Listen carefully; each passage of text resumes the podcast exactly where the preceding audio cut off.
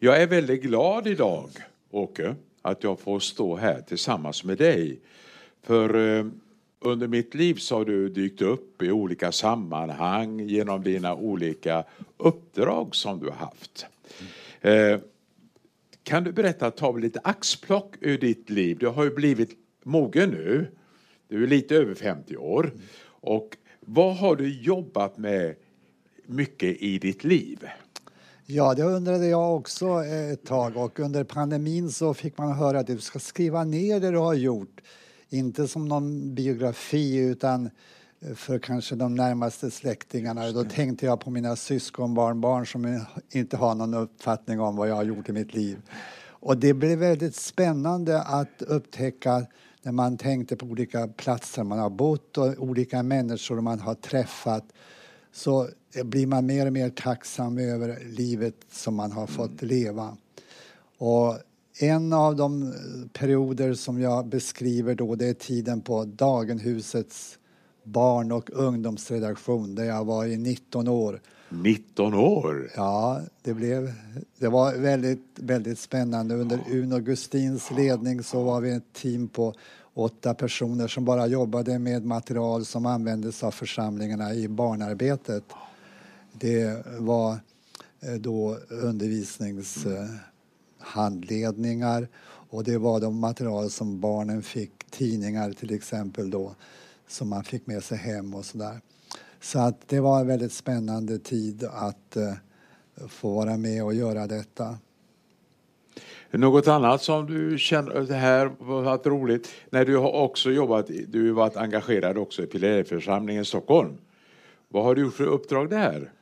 Ja, det har jag liksom inte gjort så mycket genom att jag jobbade den här tiden med förlaget. Ja. Och vi hade ju väldigt mycket till exempel manustävlingar, för vi hade ju bokklubbar, 3 stycken för 3 olika åldrar.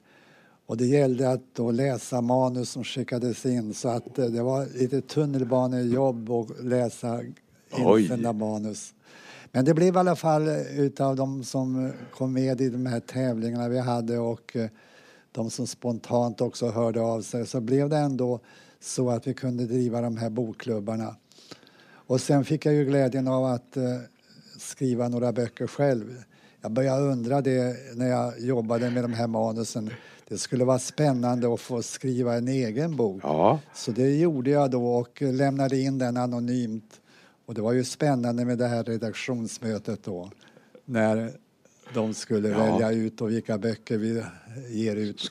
Då valde de den och de blev mycket paffa. Vad heter den? Ja, den heter det fortfarande, menar jag. Ja, Hejoho. Hejoho? Ja. Var det din första bok? Ja, det fanns en mindre skrift också som heter Tobias i kyrkan. Ja. Men böckerna i vanlig form, det blev den här Hejoho. Det var 2 stycken barn som hade de här initialerna i sitt namn. Då. Ja. Ja. Fantastiskt. Sen blev det ju ganska många böcker under årens lopp, så att jag räknade då när jag skrev det här. Det blev 13 stycken. Har du skrivit 13? Ja. Har du haft olika ämnen då som du tagit upp?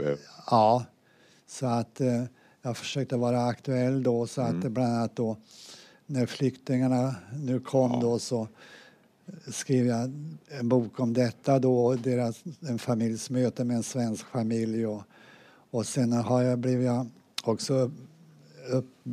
jag fick ett uppdrag av Ljus i Öster då, att åka ner till Uzbekistan och göra en bok för svenska barn om hur barn i andra länder har det, där man inte får ha Bibeln och där man inte får mötas i stora grupper och så vidare.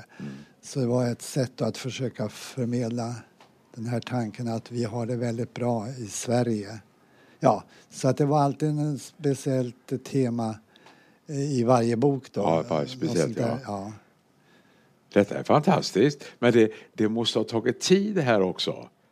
Ja. Dels hade du ditt vanliga jobb och så satt du och skrev. Ja. Det var väldigt. Och de 4 sista veckorna så har jag skrivit efter pensionsperiod. Det har du gjort, ja. Jag sitter här med en ganska känd person inom rörelsen. Det var intressant att höra ditt liv och att du har författat så många böcker.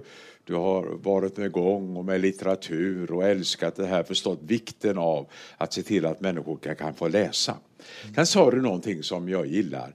Du sa att du var med de här som skapade bokklubbar på den gamla goda tiden. Vad hette de bokklubbarna som jag kan minnas detta? Ja, för de allra minsta, det var alltså bilderboken. Det var Millimyra. Ja. Och sen då kom mellangruppen då som hette Krokodilen. Jaha. Och sen hade vi då Örnen, det var ungdomsboken. Ja. Ja. Så de kom regelbundet då, de här. Men du var aldrig med, och för en tid så gav man ju ut på förlaget böcker till de som var lite vuxna också. Var du med i det i teamet? Nej, det var bara tillfället som jag hjälpte till när de skulle göra några böcker. Ja. Det gjorde jag. Jag för mig att du var med lite grann. Får jag fråga, nu har ju några års... Vilka talare har fascinerat dig? Alltså predikant. Vi säger kom och lyssna, säger vi i Nyhetsveckan. Nu får du lyssna på den och nu får du lyssna på den.